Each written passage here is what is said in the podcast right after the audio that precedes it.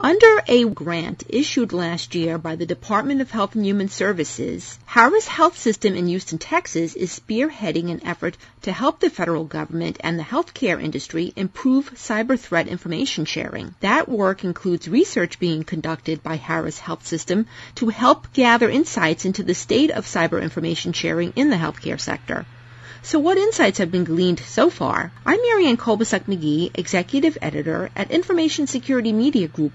Today I'm speaking with Harris Health Systems CISO, Jeffrey Vinson, who will provide us with an update on what the research is showing so far. So now, Jeff, please update us on your work under the grant so far. I understand that you've conducted one survey earlier this year to gain some insights into cyber information sharing gaps in the healthcare sector. What have you learned so far about those gaps? Who's most affected and who's left out? The work we've done thus far, and uh, I'll just start off by saying the original grant, which is a planning grant for cyber threat information sharing, had two objectives. Objective one was the gap analysis across the sector. Objective two is capacity planning, actually trying to figure out what's needed based upon the gaps that were identified. So we've actually presented and briefed the uh, Health and Human Services back in March of, of this year on the initial gaps that were identified. So as you can imagine, uh, healthcare being under attack last year, largest breaches in healthcare ever, we are not as mature as we should be compared to the other sectors. So one of the things that was actually identified was a lot of organizations are using CTI methods. However, the value add is not there yet some of the things that were reported to us was the fact that they may be receiving information, but it's hard to actually get true intelligence from the information because it's not always actionable or it's duplicate information when they use these systems. So the platforms are there. They're not mature and they're not standardized so they can actually really get true information and actionable intelligence from the information that is coming to them. So based on that, what's the overall status, would you say, in terms of cyber threat information sharing in the healthcare sector and potential areas for improvement? Or is that something you'll be looking at in this next phase of the grant work? Well, also what was identified while they felt like, most of the sector felt like they were not truly getting value add, what we saw was a trend that most organizations are going to start moving towards CTI, cyber threat information sharing even given the fact that maybe the information that is being identified to them is not truly actionable, the speed of use of the information is not there. So what we've identified in the initial gaps is we need to standardize what's being sent to the organizations. We need to standardize that information. We need more organizations to even participate in sharing the information that's out there. And then we also have something that the rest of the industry has, which is resource challenges when it comes to digesting this information and learning how to use this information to better protect their organizations. So when it comes to objective two in the grant work, are you underway right now with another survey? We've launched another survey. Uh, objective two is actually capacity planning. So that survey has been out since about July of this year. We actually closed that survey out around the 29th of September for learning how we need to better prepare the healthcare sector, getting the information on what's needed. What do we want to see? What's out there that the healthcare organizations want to see and what can provide true intelligence, actionable intelligence to their organizations so they can better protect the patient's information, better protect their organizations moving forward. So now, as you know, the healthcare sector has been under cyber attack lately, especially ransomware attacks. What's your assessment for how well you think the sector is prepared to deal with these attacks? And where do you see room for improvement? Well, as it relates to the ransomware attacks, obviously last year was the year of the breach nation state sponsored attacks. This year, they have been smaller attacks, but once again, ransomware has actually wreaked havoc on organizations. The issue that we're seeing is once again, we're not sharing the indicators of compromise across the hospitals that are, are under attack from ransomware. There's guidance that has come out now about ransomware and how you need to report these as a breach, but truly, there is not a lot of guidance on what these organizations need to do to better prepare themselves so they will not be subjected to these ransomware attacks. So when we talk about that, about defenses in emails, typically that's how most organizations get breached from ransomware. It comes in an email someplace or a website. So these are the things that we're looking at moving forward on how to better provide the information to the healthcare and public health sector.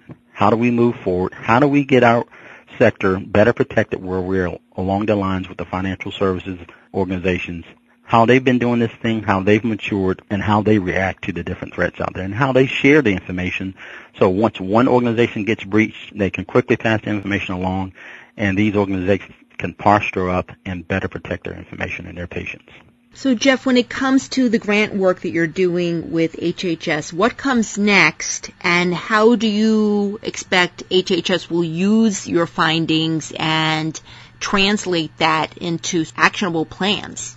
So the initial work that we've done thus far on the planning grant, the information that was provided to HHS back in March appears in the two grants that were announced back in July. Each one of those grants references the work that we've done, the gaps that were identified. So they can start planning moving forward once we complete our final report, which will be delivered on the 22nd of September. It will be up to HHS once they release the final report to the rest of the sector. However, all the work that we're doing to build a foundation on what's needed, what needs to be built moving forward is happening here with the sector.